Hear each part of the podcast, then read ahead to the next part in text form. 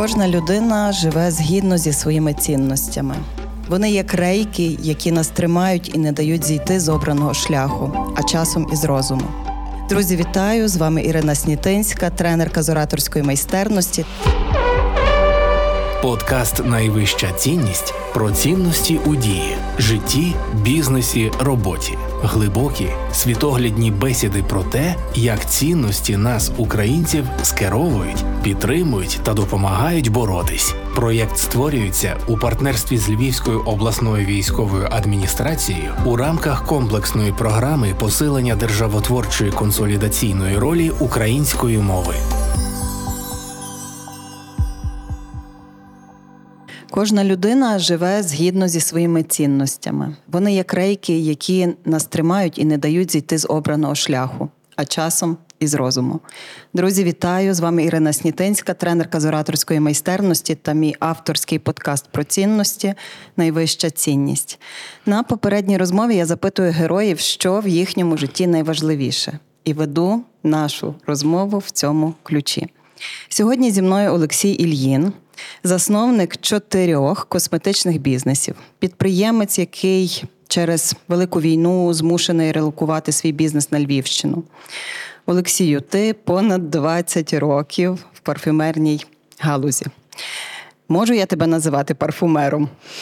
Е, Вітаю, Ірина. Привіт. Так, звісно, звісно, може, можеш мене так називати, тому що в 2008 році я зареєстрував таку одноіменну торговельну марку парфумер.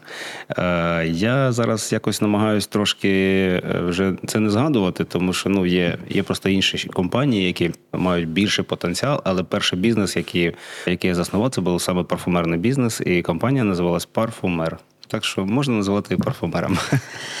Я дуже радію розмовляти з тобою.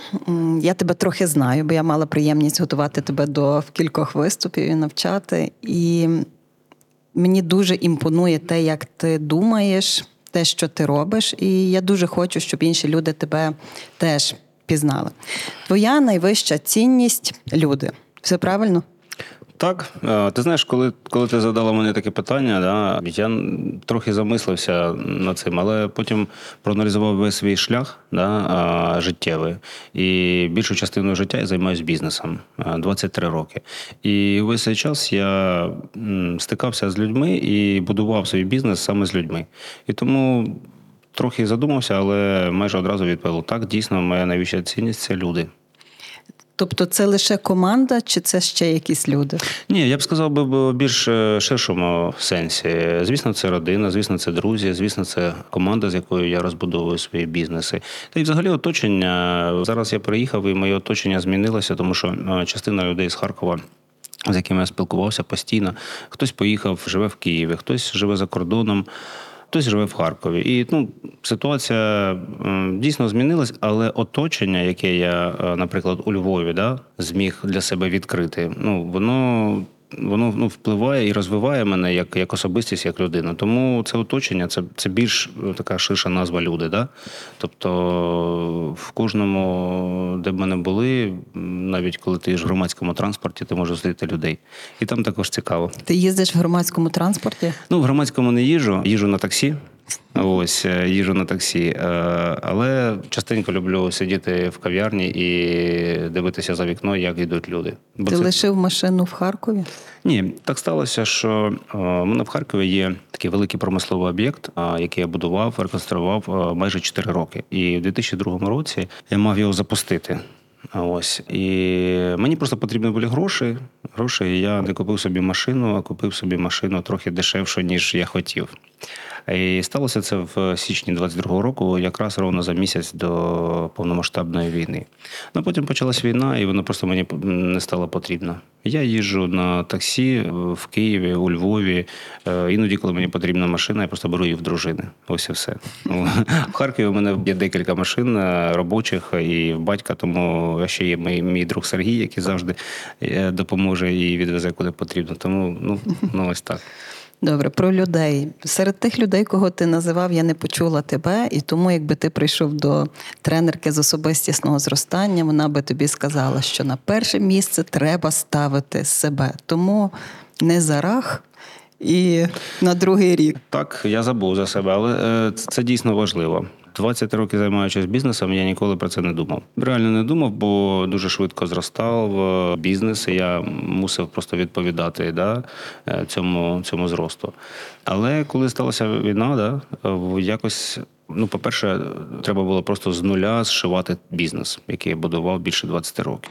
Це перше, і це також забрало трохи сил. А потім я релокував одну з своїх найпотужніших компаній. Це компанія Міліформ сюди у Львів. Тобто це також був челендж. Він пройшов більш-менш добре завдяки команді, але він також забрав сили. І потім, коли вже це все я видохнув, да, я вже зрозумів, що все ось воно сталося. Я війну у мене залишилось три компанії, і четвертий бренд це есе. Тобто я зрозумів, що я ну щось я зробив. І тоді вже зрозумів, що я просто трохи сил вже так би мовити ну не стало стільки, скільки було. І тоді вже замислився взагалі про себе. Ось замислився і почав розбиратися все в собі. Там е, почав їздити на різні навчання, і ну якось я зрозумів, що я все ж таки важливий. Що накопав про себе? Слухайте, Може, накоп... дізнався, що ти любиш. Знаєш, от люди, які а, ходять на заняття ага, з англійської, ага. починають їм ставлять такі дивні питання: що ти любиш їсти, де ти любиш бувати, про що ти мрієш. Це така можливість порефлексувати. А в тебе як? Я зрозумів, що ну давайте так. Мабуть, більшість людей чула, що таке криза середнього віку в чоловіків. Не знаю, чи є вона в жінок, але за чоловіків я чув. І я останні 10 років її чекав. І ніяк не мог не міг дочекатися. Ось. А потім я вже зрозумів, тобто, коли почав розбиратися в собі, да, пішов на навчання, я зрозумів, що у людей, які багато щось роблять, тобто багато такого вихідного трафіку у нього, да, тобто в них результатів багато, вони просто ну, них вони не встигають замислюватись про якісь там речі, які їх там можуть демотувати, чи там щось вони не знають, чи багато вони там е, в цьому житті там е, встигли зробити, чи задоволені на собою там знанням там е, якихось мов, там, да, чи, чи скільки грошей заробили, чи яка в них машина. У мене все це було, і я просто не замислювався про це. І ось е, що я для себе відкрив за під час да, війни, це те, що тобто ми, як люди, да, багато багато циклів відкриваємо. Да? Тобто ми щось починаємо робити, там е, не завершуємо. Потім ми дали якусь обіцянку, е, якусь може дрібничку. Ми її може не виконали, і вона в нас, ну вона в нас, але в пам'яті вона в нас залишилась. І повертається. І, та, і вона повертається. І ось ось ці штуки, чим більше ти їх накопичив, накопичив, да, то і є криза середнього віку. Ось я просто з цим розібрався, позакривав е, багато циклів. Ось які які я для себе там е, зрозумів, що я просто їх не закрив. Да? Десь вибачився, е, десь дав грошей, десь пішов, допоміг, десь просто зробив те, що від мене було можливо, і все. І воно якось так трохи, трохи не б не сказав, що воно само розсмокталося, але тобто я зробив певні речі для того, щоб відчувати себе більш впевнено і повернути свою життєву життєву енергію на довоєнний рівень. Скільки часу тобі на це пішло? Ну майже рік, але я продовжую. Але я продовжую, тому що плани грандіозні. Я реально в них вірю. Я формую команду під під, під свої плани. Е, я формую партнерів під свої плани, і тому я не можу зупинитись на тому, що я тому, що я сьогодні зрозумів. Тобто, особиста така особистий розвиток це невід'ємна частина вже мого життя стала. Добре, в майбутнє ми ще підемо. Давай про початок, про дитинство твоє, які люди тебе виховували, хто твої батьки, що було цінним чи цінностями вас вдома. Не знаю, може, якусь мені одну другу історію розкажеш? Угу. Да, залюбки. Дитинство в мене було чудове. По-перше, коли я народився, мої батьки були студентами, і вони були е, студентами такого закритого вузу, бо в них е, спеціальність вони інженери з порохів. З чого? Так, ну порох. Порох? Порох, як, да, порох. Як вибухова штука? Так, так, так, угу. так, так. Е, В них така закрита спеціальність була, і ну, вони навіть е, там не забирали якісь роботи додому, вони розповідали. Ну, В них було вісім хімій, вісім різновидів хімії. Ось то вони фактично ну, вони хіміки. І там не було часу займатися мною. Ось і вони віддали мене, моїй бабусі, бабусі міста Шостка, Сумська область, і і дідусеві. Бабця Матрьона, е, дідусь Василь. Так, це були такі найдорожчі люди в моєму житті е, певний час. Бо коли мама приїхала і ну, почала мене обнімати, я нічого не зрозумів і казав на на бабцю свою мама.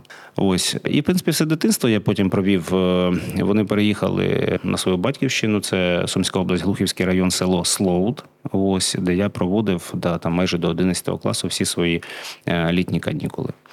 Ну, якось так. Якось так.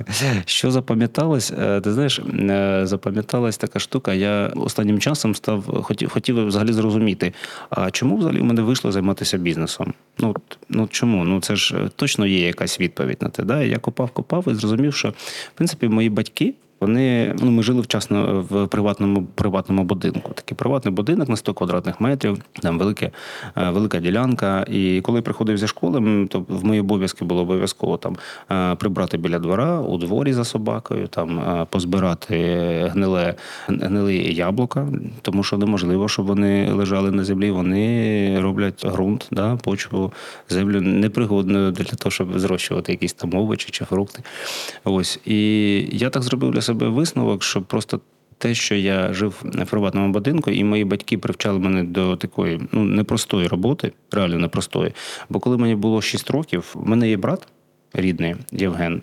І, І він не в бізнесі, правда? ні, ти, ти, ти знаєш, е, десь якісь, якимись періодами життя, коли мені е, важкувато, я іноді про це жалкую. Чесно тобі скажу, тому що ну я просто бачу, як сімейні бізнеси розвиваються, як, би мій брат міг підсилити мене. Він е, онкохірург, це такий нелегкий шлях в нього, особливо в Україні. Він талановита людина е, і також е, дуже працьовита. І завдяки цьому в нього все, все виходить.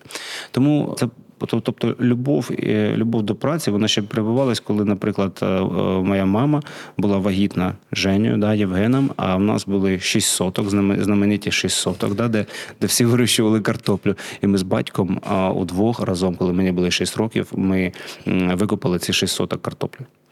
Тобто, ну і таких е, історій багато було. Там ми проводили водопровод в дім. Тобто е, мови про те, що там визвати якийсь екскаватор, взагалі ну не було. Тобто, ми все це робили з батьком вдвох ручну лопатами.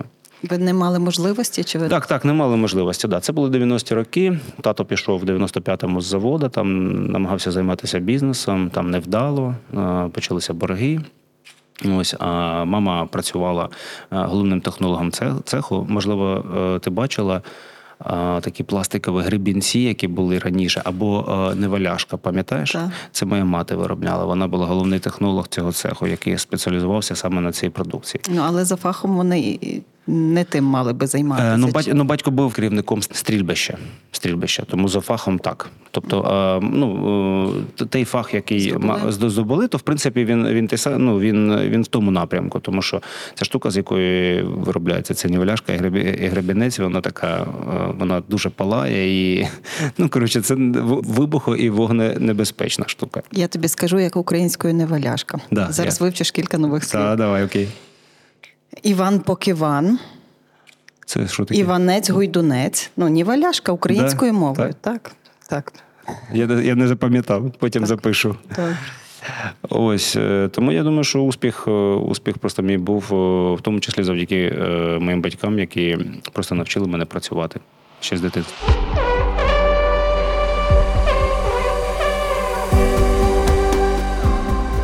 Найвища цінність з Іриною Снітинською. Ти народився не в Україні. Ти знаєш, Я думаю, що це можна говорити. Ти народився Так. в Петербурзі, де навчалися твої батьки, і в тебе вдома говорили російською. Так? так, так. І зараз ти говориш українською. Яким був твій перехід? Чому ти це зробив? Слухай, можна я відповім е, спочатку з приводу Санкт-Петербурга, бо ця тема мене завжди бентежить. Е, Ну, ми не вибираємо, де народитися. Зрозуміло. А, ми- що мене- так. е, раніше я цим пишався, і в мене навіть там моя медаль якась є, там народжена в Ленінграді. Да? І звісно, що ну, до 13 там, чи до 14 року це якось, ну там, тобто було більш-менш навіть я пишався цим. Да?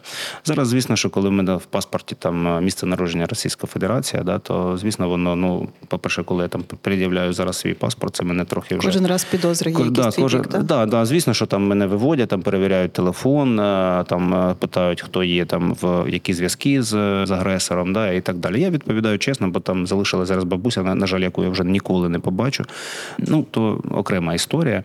Ось, е, звісно, що ну, мій, мій, е, мої батьки вчилися в тодішньому Ленінграді. Да? Моя мати з е, Сумської області, міста Шостка, батька з Тамбовської області. Ці два міста там мали, звідки вони родом, мали однакові заводи, тому їх направили на навчання. І звісно, що в нас і регіон да, був, і сім'я російськомовна. Я задавав собі декілька разів це питання, і в принципі я не зміг відповісти собі, чому і як я перейшов на українську так легко. У мене була російськомовна школа, той самий ліцей, де навчався мій брат. Євген, але в нього вже навчання було українською. Тобто ми з ним з приводу математики не могли один одного зрозуміти, тому що я вчився російською, я, я, я не розумів, що він каже, як це там помножити, розділити. Косінус по-іншому? Да, ну да, ну тобто там багато є таких е, специфічних слів на українській мові, які я, я не знав. Тобто ми вчилися в тій самій школі. Просто е, просто коли я вчився, це ще була така російськомовна школа. Потім вже почалася е, така е, в доброму гарному сенсі українізація. Да? І він вже навчався українському. Тому в нас було дв, дв, дві години української літератури, дві години української мови. Це все. Це все, що я пам'ятаю, але я читав. Мені реально подобалось. Я, я ну я згадую, бо це бо це дуже важливо зрозуміти себе, чому чому люди не можуть перейти, да, а чому я зміг так так швидко це зробити, і, і навіть не, не відчуваючи дискомфорту. Ну, це Ось. ж не тому, що ти вчив чи не вчив, чи ще твій брат вчив чи не вчив. Це ж було щось інше. Дивіться, правда? тобто до е, Харків російсько, російськомовне місто. Тобто там навіть одного відсотка нема людей, які спілкуються українською мовою. І звісно, що коли я до речі, я е, зустрів, якщо можна так сказати, війну саме у Львові. Я 23 е, лютого поїхав. е, я розумів, що буде війна. І вирішив трохи там е, привести свої активи, там, хоч ну фізичні, від якого залежить там майбутнє, да, там мого бізнесу у- у Львов. І 23-го я приїхав у Львов, у 10-й вечора заселився. Ось і 24-го почалася війна. І звісно, що коли ну ти розумієш, що війна, і треба якось себе почати ідентифікувати, воно якось ну ну. Само по собі це, це сталося. Ну і плюс Львів він, він дуже стимулює це. Хоча ти знаєш, така, е, така, така річ е, цікава, вона, вона навіть досі мене дивує. Ну і, і в такому в доброму сенсі, коли, е, коли я шукав приміщення. Да? Тобто у Львові ми ну, здивувалися цінам, бо в Харкові в мене повністю свої, своя інфраструктура у власності. Я не знав взагалі, які ціни навіть на оренду. У Львові їх там ну вони і були вищі, їх ще там більше підняли. Я зрозумів, що просто ну та площа, яка мені потрібна, ну це там десятки тисяч доларів треба буде сплачувати там на місяць. І я поїхав в область. Я зустрічався з різними бізнесменами. Мені подобався Дрогобич, хоча я ні разу там не був до цього, і Стрий. І з ким би я не зустрічався, а все ж таки е, це бізнесмени. Вони завжди знайдуть е, спільну мову. Ну, ну я, я маю на увазі з, нормальними людьми. Да? І коли я ще не так гарно спілкувався, як зараз, всі мені пропонували говорити, як мені зручно. Ось. Е, і навіть зараз іноді. Ну не знаю, чому чому люди. Може, вони дізнаються, що я з Харкова там і десь е, запнувся на якомусь на якомусь слові чи використав якийсь русізм. Да, вони вони досі кажуть, та розмовляйте на мові, який вам зручно. Я кажу, на якій на українській мені зручно. Тому перехід якось стався дуже дуже легко, нативно, я би сказав. Я не відчуваю ніякого дискомфорту, коли спілкуюся, навіть зараз, коли ну, відповідаю на, на твої питання. Навіть мені приємно дуже, що я так можу спілкуватися українською. Все одно має бути якийсь рівень готовності, правда? Ну, може, так, ну може, так, да. Я, е, до речі, ще таке, е, така цікава річ. Я дуже хвилювався, як моя донька буде знати українську. Це реально, це відчуття з 21-го року. І я, я для себе остаточно вирішив, що я віддам її е, в 22-му році, щоб її, щоб з нею займався репетитор. Їй зараз тільки 6 років, вона в першому класі. Але тоді я розумів, що ну це неможливо знати нормально українську мову в Харкові, тому що все повністю російськомовне оточення. От всі класні люди, питань нема, але просто є факт. І бачите, от якось так сталося, що ця клята війна вона допомогла мені в моєму такому особистому бажанні, щоб, щоб моя дитина знала українську мову. Зараз е, іноді люди взагалі взагалі не розуміють, звідки вона, що вона, що вона з Харкова. Тобто вона так швидко це все в себе е, вобрала і якось адаптувалась, що і акценти, і, і вимов. Ну це, ну це дуже круто. Я думаю, що вже по війні повернетеся в Харків і будете будувати український Харків. Можливо, не впевнений, але допомагати, звісно, буду і допомагаю. І чому ти за кордон не поїхав? Чому не поїхав? Була можливість. Просто давай почнемо з цього. Була можливість. Ну, можливості такої там згідно закону в мене нема. Тому в мене нема а, трьох а, дітей. Я, дякувати Богові, не інвалид. А всі інші шляхи я не розглядав. Ну, які вони? Ну, тобто, це якийсь там хабар, да, мабуть, так. Я думаю, а які ще які ще шляхи. Ну там може там якась гуманітар, гуманітарна допомога і залишитись. Ти там. хабарів не даєш, так? Ну так, я не хочу давати хабара. Я так відповім.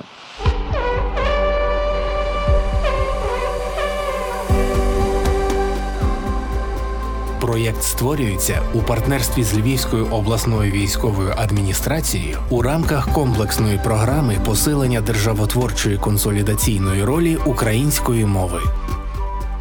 У мене колись був учень із ем, Херсона, який мені розповідав свій, свій шлях. Шлях, як він із вчителя математики став водієм вантажівки, а вже пізніше став підприємцем і таким достатньо великим підприємцем. І він сказав, що в нього була можливість на елеваторах його не будувати протипожежну станцію, угу. яка мусить бути згідно з законом. Угу. І щоб не будувати її, треба просто щороку давати хабар 40 тисяч гривень. Це давно було, тобто я зараз не можу з теперішніми цінами зрівняти, ну просто щороку це треба давати. Він сказав, що збудувати цю станцію це буде в рази дорожче, аніж щороку давати хабар. І що він цією станцією ніколи в житті не скористається, це дуже висока ймовірність. Але оскільки він хабарів не дає жодного і в жодному вигляді, в жодному розмірі, він цю станцію збудував. Коли він ту історію розповідав, я вона мене дуже зачепила. Я живу в такому світі, де ну, насправді нема кому ті хабарі давати, тому що я просто живу і не маю якихось потреб, які потрібно так закривати. Але я задумалася стосовно, наприклад, походу в поліклініку. І просто почала ходити в приватні заклади, де ти просто купуєш і так. все. Так, так, я розумію. Це, до речі, гарний приклад. Я думаю, що цей бізнесмен це та людина, яка будує, допомагає будувати нову Україну. Так, ну, я Він, він є на місці. Да? Так, ну, Він так, є, да, так. Він, він великий молодець. До речі, про пожбезпеку. Зараз е, приміщення, е, те, що ми винаймаємо, для того, щоб його повністю. Там 6 тисяч квадратних метрів, там забезпечити пожарогасінням, димовидаленням, це коштує 10 мільйонів гривень зараз. Ми зараз з власником ведемо перемовини, як ми там будемо ці е, кошти ділити. Але просто я хочу підтвердити, що дійсно Ну тобто, це це, це не якісь там тисяча, дві чи десять, чи навіть сто тисяч доларів.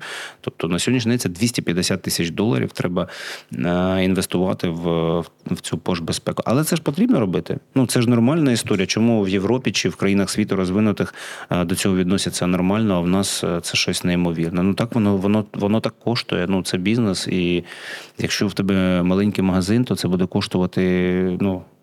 Ну, відповідно, не таких великих е, грошей.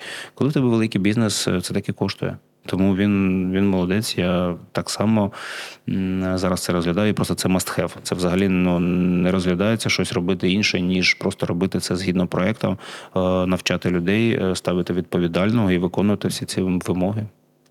Ходити на неіснуючі лекції, тобто не ходити на лекції і отримувати. Ну так, ні, ходити. До речі, ходити. Ну, тобто, точно ходити. Будемо впроваджувати так, що це буде працювати. Ну, принаймні, в мене такий план.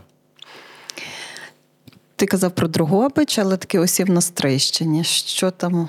Що на Стрищині? Що там на Стрищині? Е, ти знаєш, цікава історія зі Стрийом.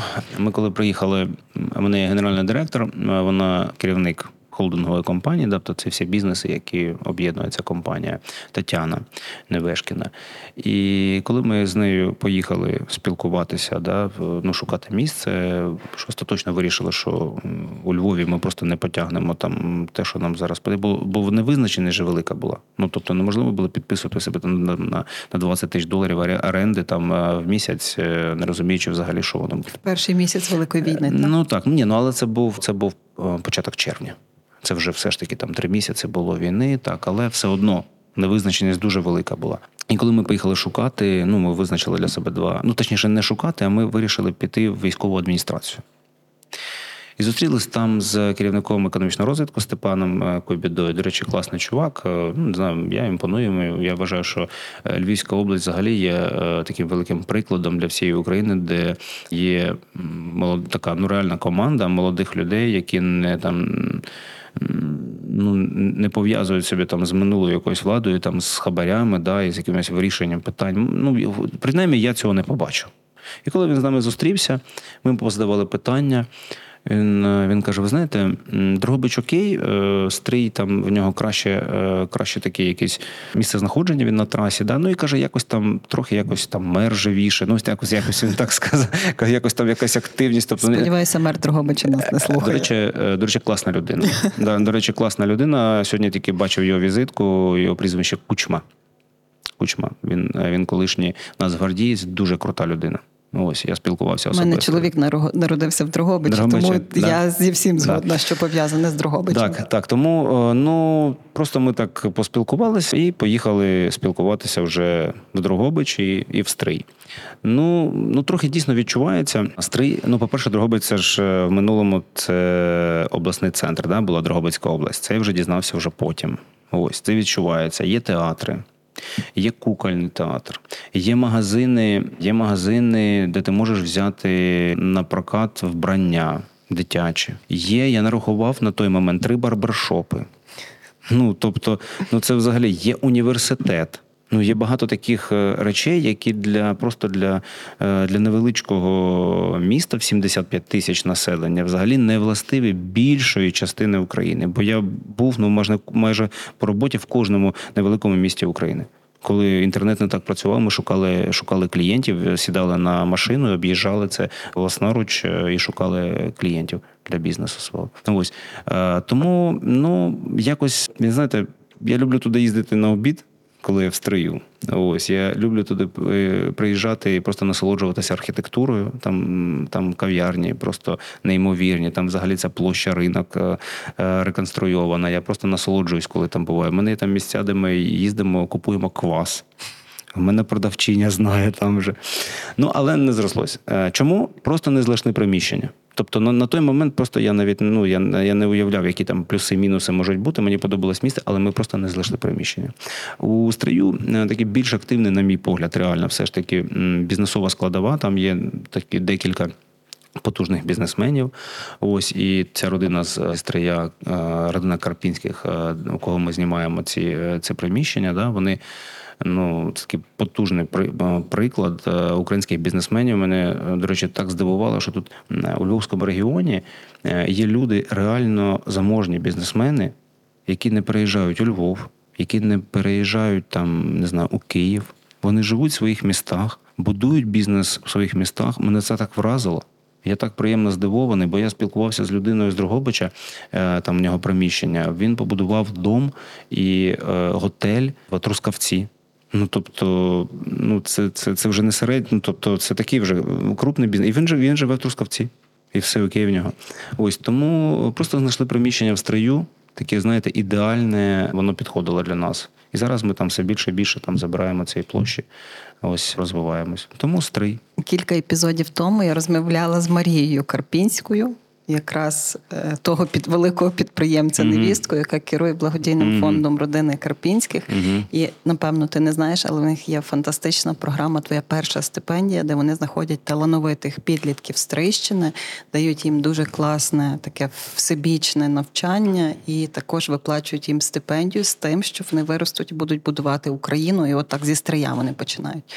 Так що, якщо ти цього не чув, не знаєш, мусиш точно з ними поговорити, бо ти як підприємець, я переконана, маєш що їм сказати. Дякую. Як е, твоя команда реагувала на переїзд? Ну, команда їхала з тобою, бо я не зовсім уявляю, що означає релокувати бізнес. Я розумію, що можна якісь верстати, напевно, перевести е, людей. Як це працює? Ну, по-перше, це працює, це треба дати згоду в собі в голові, що окей, що ти, що ти на це згоден. Е, Це по-перше. Тому що з'їхати з інфраструктури, яку я будував багато років, яка відповідає ну там навіть яким дрібницям, да, для того, щоб забезпечувати цей цей бізнес, е, ну це, це ще той виклик. Е, потім я знайшов підтримку в топ-керуванні, да, тобто це Тетяна, ще декілька людей, завдяки яким взагалі це просто змогло статися. Ось. І далі спланували. Ну, це так, це це дуже коротенько. Це дуже коротенько. До речі, у стрий переїхало. Ми коли починали на складі, в нас було 11 людей, 11, 11 людей, і 8 з них з них було з Харкова. Зараз залишилось 4, 4 забрав військомат. Ну, от така історія. Ось. Я розумію, що переїхала лише компанія Міліформ, але давай трохи, щоб люди розуміли, чим ти взагалі займаєшся. Тому що коли я казала, що в тебе чотири косметичні так. бізнеси, то треба зрозуміти, звичайна людина собі може уявити там, не знаю, що в тебе є платформа Notino чи Makeup, наприклад, угу. чи чи що таке косметичний бізнес, коли хтось вдома колотить шампуні чи мило? Ну от все. Так. все. Тобто, чим ти займаєшся? Що це за компанія? Е, Добре, 20 років тому, коли я був студентом е, другого курсу, я відкрив свій перший парфюмерний бізнес, і він такий доволі специфічний. Е, це наливні парфуми. А, І це ця компанія Парфумер, да, е, за яку я розповідав. А, Цей бізнес досі працює. Я відпрацював все, що я можу на цьому бізнесі, та ці якісь нюанси спілкування з людьми, як вибудовуються процеси, е, ланцюжки постачання. Це все я пройшов своїми руками, і завдяки цьому я зміг збудувати інші компанії. Тому це перший бізнес. і Він зараз працює е, в Харкові. Звісно, що е, ну кількість наших давайте так клієнтів цільової аудиторії вона реально зменшилась. Да, І звісно, що цей бізнес ну трошки скоротився, там десь на 30%. Але все одно він працює, він прибутковий і з ним все все окей. А далі в мене ще є компанія Міліформ. Яка релокувалась, да, яку я релокував у Львівський регіон.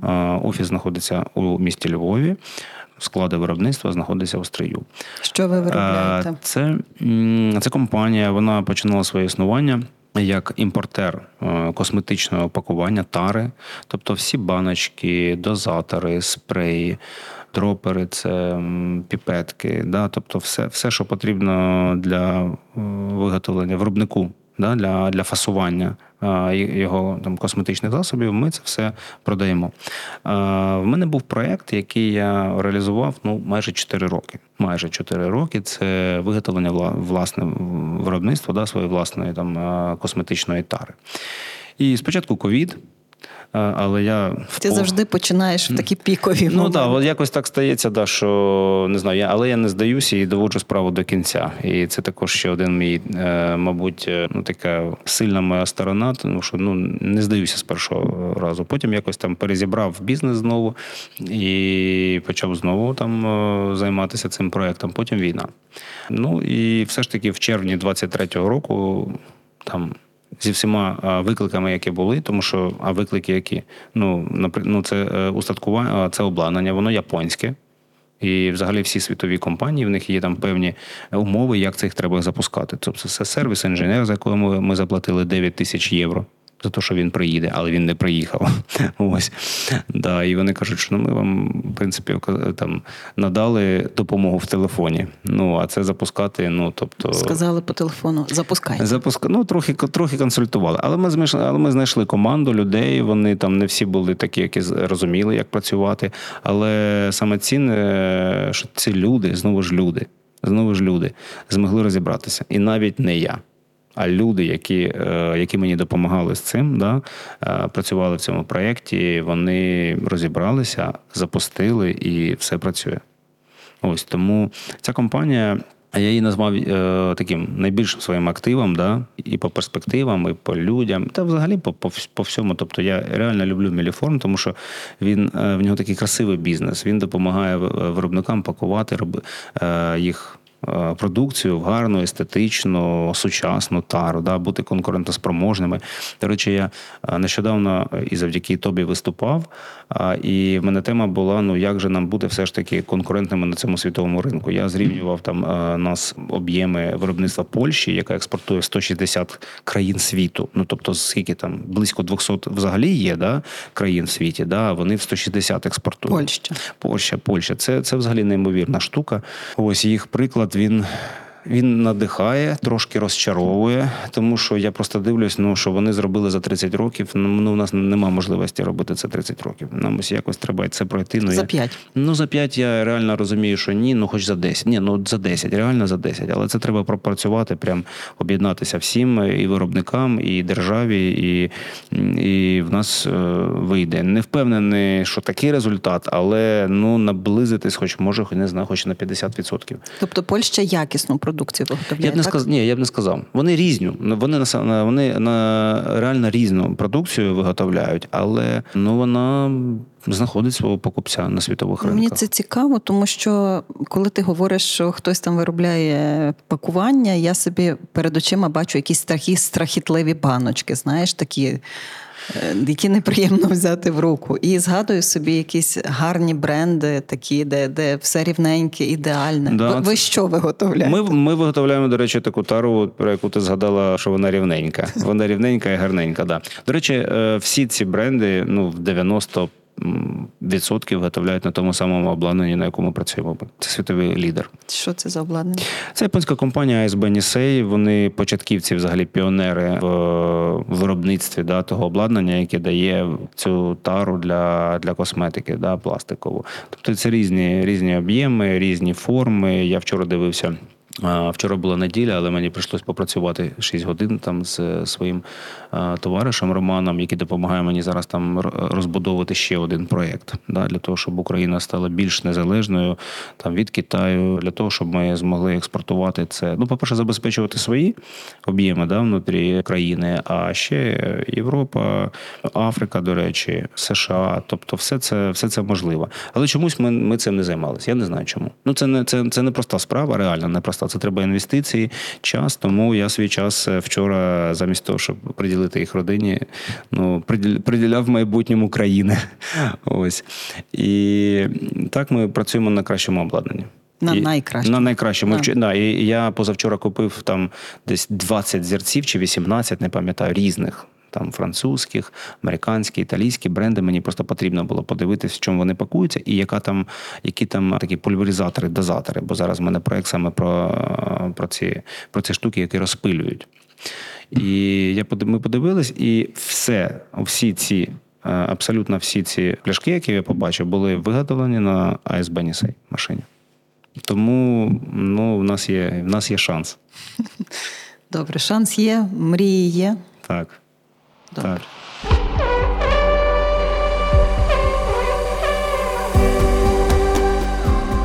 Найвища цінність на радіо Сковорода. А сім'я твоя? Теж бізнес, Моя я так сім'я. розумію, так? І пам'ятай, що ти Ні. про два розказав, але Да. ще про два. Ні, ні, ні. Моя, моя сім'я не в бізнесі. А, моя дружина закінчувала Харківський худпром. Не знаю, як це як я він зараз Ну, як ти скажеш повністю, я може перекладу. Е, Да, не знаю. Ну, тобто вона дизайнер, е, фотограф. Е, Так, до війни вона виготовляла, в неї свій бренд був одежі. О, до речі, дуже класний.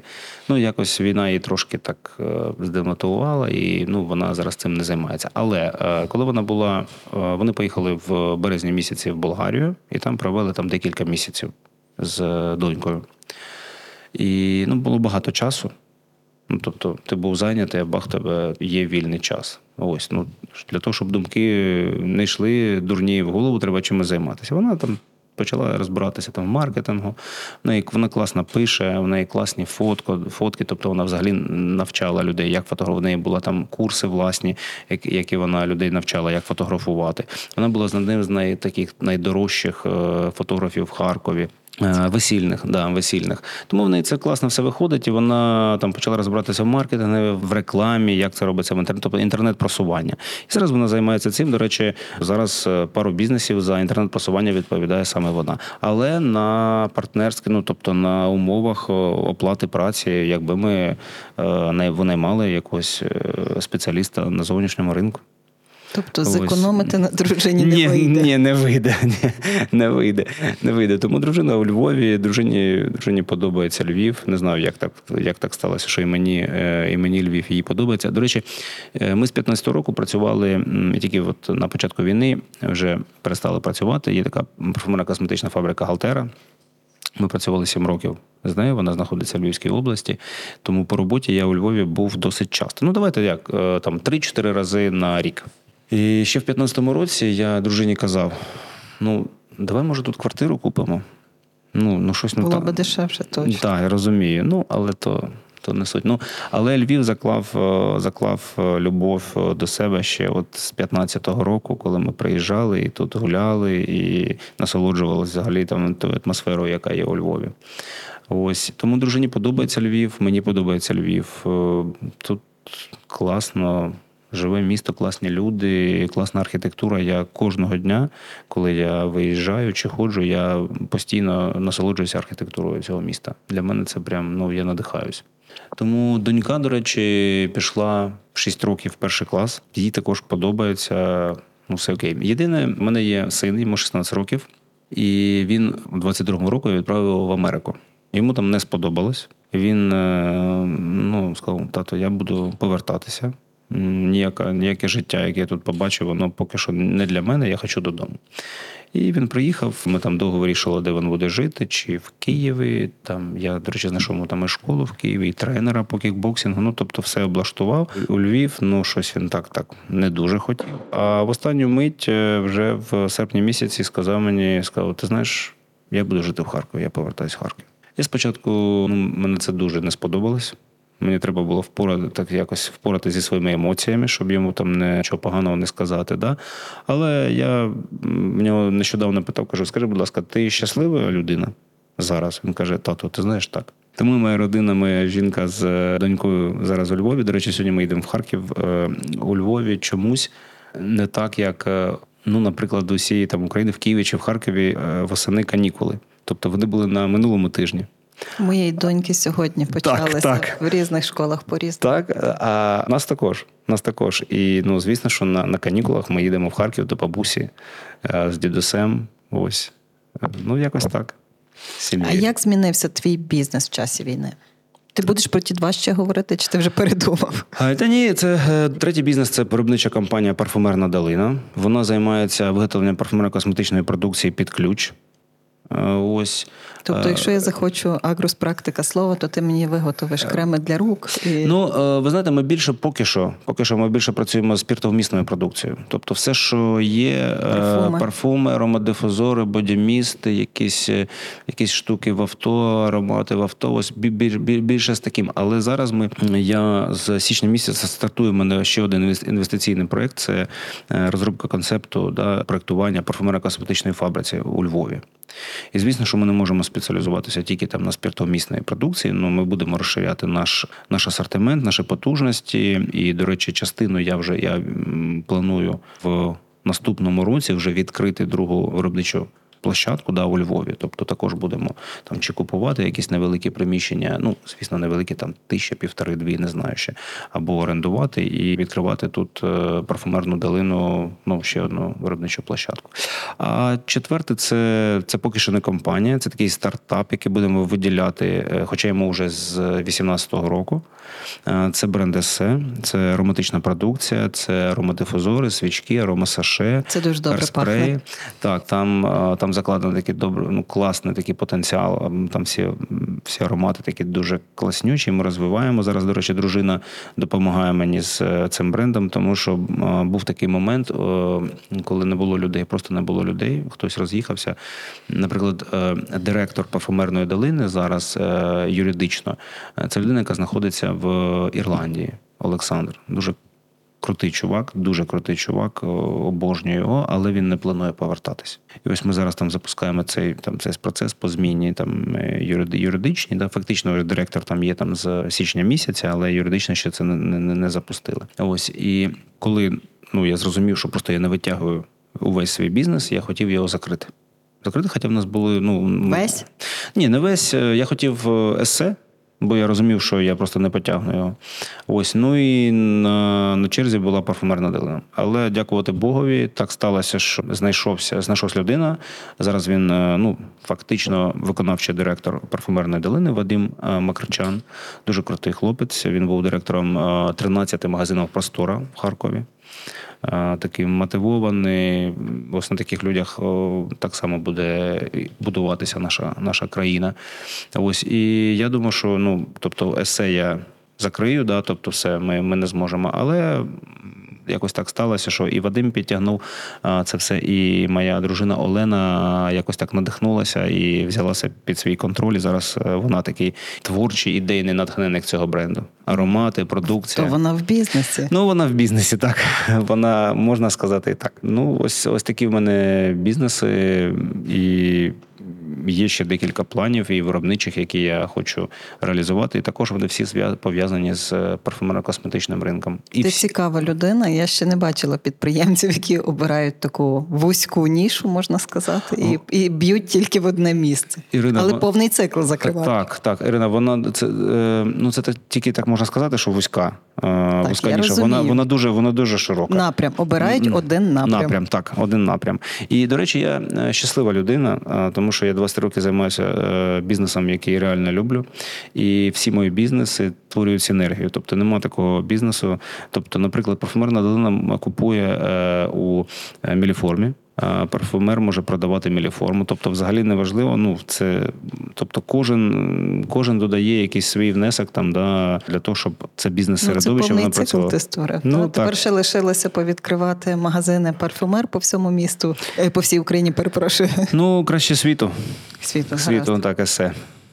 Гарно, гарна назва, гарна, гарна ідея.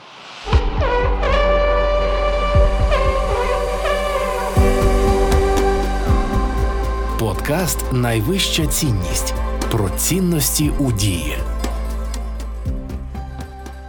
Е, ти виріс в цьому бізнесі, і е, очевидно, кожен якийсь новий етап якось тебе змінює і щось змінює. От мені цікаво, що такі якісь може дуже радикальні зміни, які відбулися в твоєму житті чи в твоєму мисленні в часі війни, в часі великої війни. Е, Так е, я 22 роки був в операційному бізнесі. Тобто я розбудовував сам, я фактично займав, я був власником да, і виконавчим директором для всіх цих бізнесів. І в е, травні місяці, перше за ці 22 роки, ну це вже 23-й, е, я е, передав операційне керування виконавчим директорам і генеральному директору. І коли я це зробив, це, цей процес триває. Тобто його неможливо там одразу там, да, неможливо на ринку праці, наприклад, знайти готового директора саме під твій бізнес. Ну, Ну, тобто неможливо. Можна знайти навіть навіть найкращого спеціаліста, найдорожчого, але треба час для того, щоб його адаптувати, для того, щоб він зрозумів процеси людей, які там правила на цьому ринку і так далі. І цей процес триває становлення цих людей на на, своїх е, на своїх посадах, да, і генерального директора, і трьох виконавчих директорів. Але завдяки цьому в мене з'явився з'явився вільний час. Вільний час для того, щоб реально відповідати за декілька важливих речей, які має відповідати власник бізнесу. Ну, по-перше, це стратегія, тобто це бачення і узгодження дій в напрямку цієї стратегії. На минулому тижні у нас відбулася стратегічна сесія, де ми ну, зафіксували всі ці зміни, які там ми повинні зробити для того, щоб досягти там в п'яти в п'ятирічний якийсь термін, да, там тих. Цілі, які які я бачу, Е, тому з'явилась час і енергія на те, щоб реально не займатися операційним там роботою, там яка яку потребує кожен бізнес кожного дня. Да? А дивитись більше, дивитись ширше, і це такі радикальні зміни в моєму світогляді я побачив ще більше можливостей. Це перше. По-друге, коли ти не в операційному бізнесі, ти розумієш, е, як можна підсилювати команду. Тобто це також дає можливість використовувати свій досвід і своє бачення для того, щоб, так би мовити, ну зі сторони, да, не втручаючись в операційні процеси, вибудовувати таким чином, дивитись, хто нам потрібен в команді, е, кого треба е, відправити на навчання, яке навчання. Тому це це головні зміни, які е, відбулися, ну які я відчув, що я можу більше зробити, коли ну коли я реально не в операційці. Ну, це, це мабуть, головне. Угу. Те, що відбулося. Коли ми говорили про хабарі, тобто про не хабарі, угу. так прозвучало, що ти ведеш дуже етичний бізнес, і так воно очевидно є. Так, так, так. так. От мені цікаво щось про оптимізацію податків. Слухай, така, е, така річ. Давай поспілкуємося. Я залюбки е, розкажу своє бачення, як це як, як, я, як я це бачу. Да? Ну, нещодавно, там, може, ти чула там в фест е, да, Republic прийшли там з обшуками. А, там не знайшли якийсь кеш там і так далі. і так далі. От скажи, будь ласка, а хіба взагалі ну що таке етичність? Да? Тобто етичність це це е, розумність, як ми себе ведемо для для того, щоб ну для того, щоб бути бути в безпеці. Ну, податки це також безпека, до речі. Да?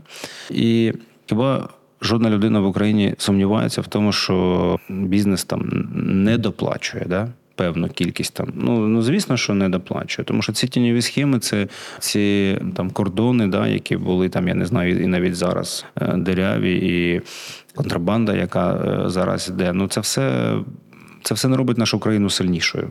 Це перше. Тому за війну я реально змінив до цього ставлення. Саме простий спосіб ну це приватні підприємці. Да? Тобто є юрособа, яка там. якою додається там якась кількість певних підприємців, і вони дають можливість там да отримувати якийсь там кеш для того, щоб не знаю, там не доплачувати заробітну платню, чи не знаю, чи що ще.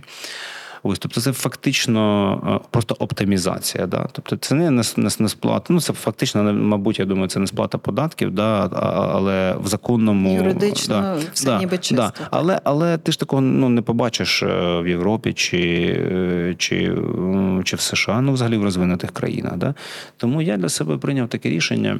Я коли почалася війна як людина, яка активна людина, ну ну що я ну що я можу?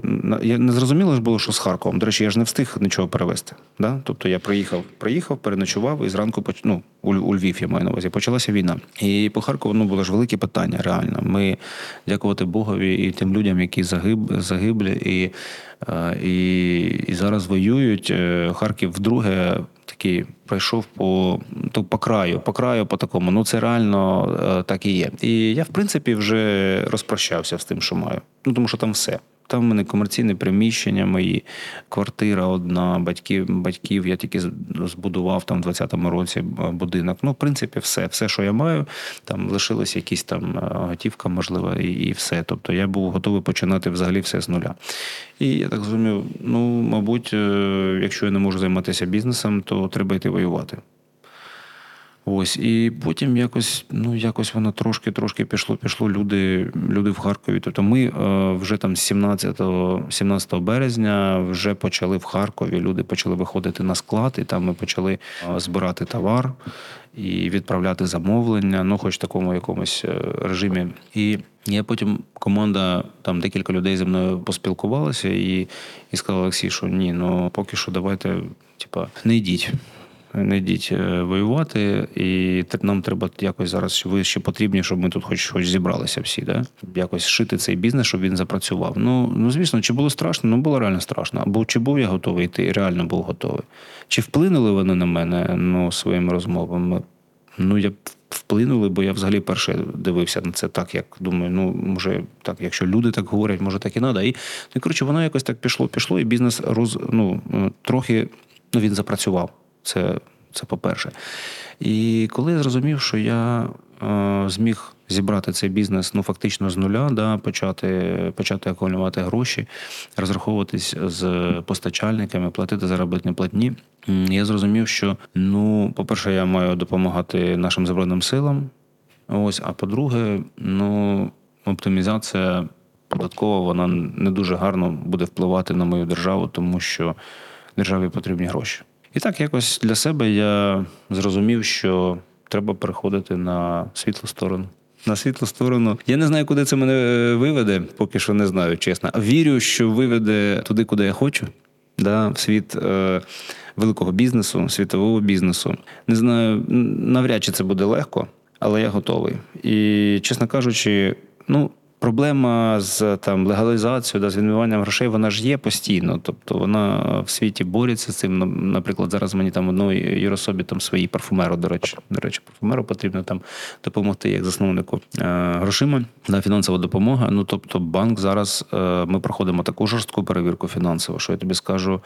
Ну це просто жесть. Це повноцінне е, фінансове розслідування. Про які суми йде мова? Ну, може, якось так на аналогіях, якщо Е. не прямо, бо ти так дуже легко про то говориш, так ніби ти там ще доклав там якусь там тисячу доларів. Ні, ні, ні. Ну остання це там е, 3,5 мільйона гривень. Це за який проміжок? Та це за проміжок не дуже великий, це те, що просто зараз потрібно сплатити за сировину Я питаю про податки. А, Сировина податки. то є Ага. інша історія. Ага. За про податки, ну е, дивись, наприклад, Міліформ. е, Ну, чи легко тобі то було? Бо ти так легко це говориш. Ну, Дивись, зараз було б складніше психологічно. Серйозно, тоді було легко. Ну серйозно. Ну, наприклад, Міліформ зараз е, сплачує ПДВ, ПДВ там півтора-два мільйони гривень в місяць. Ну тобто, і ми, і ми зростаємо. Наприклад, є е, податок на прибуток. Ми, наприклад, його взагалі, наприклад, в Міліформі, бо, бо він такий найпотужніший бізнес. Да? Там ми, наприклад, взагалі не оптимізуємося. От що буде, то буде. Зараз за результатами третього кварталу, начебто, там е, прибуток всього-навсього там 9 мільйонів гривень. І треба буде сплатити 18%. І я то зроблю. Ламає тебе трохи. Е, так, є. Є, звісно. Ну, бо я знаю економіку. Ну, тобто, я знаю, як це, як це, коли це не так. Міг би собі машину купити, Ну, хоча б ну, так. квартиру, Ну, ну, так. або якесь обладнання. Ну так, так, так і є, да. Ну не знаю, але я вірю, я вірю все ж таки, що це потрібно робити за цим майбутнє. До речі, зараз е, чому банки активізувалися да, е, з такою перевіркою?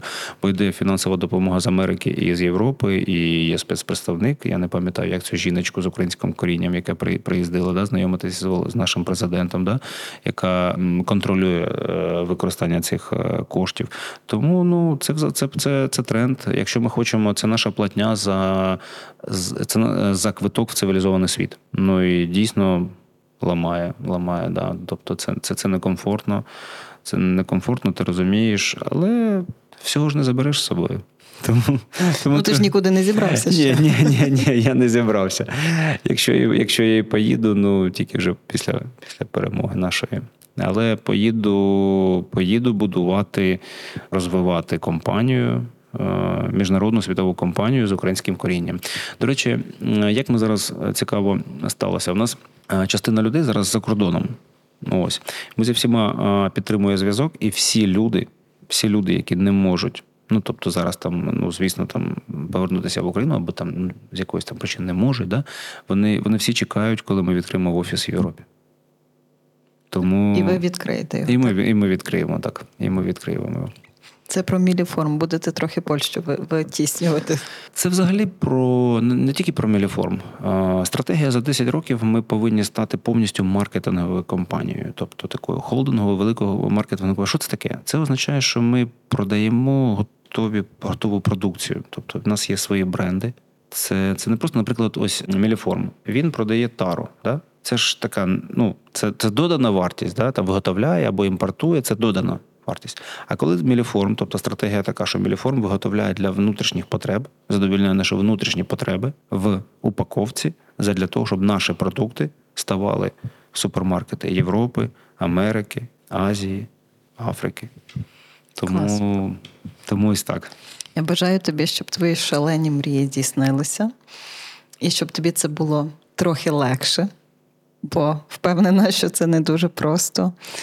Я Дякую тобі за, за розмову, за теплу, добру розмову. І дякую, Олексію. Дякую, Ірина. Приємно було поспілкуватися реально як година, як, як 5 хвилин.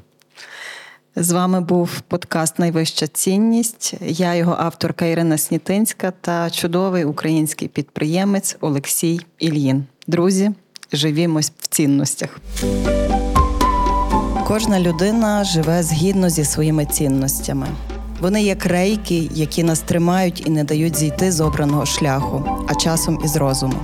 Друзі, вітаю! З вами Ірина Снітинська, тренерка з ораторської майстерності Подкаст Найвища цінність про цінності у дії, житті, бізнесі, роботі. Глибокі світоглядні бесіди про те, як цінності нас, українців, скеровують, підтримують та допомагають боротись. Проєкт створюється у партнерстві з Львівською обласною військовою адміністрацією у рамках комплексної програми посилення державотворчої консолідаційної ролі української мови.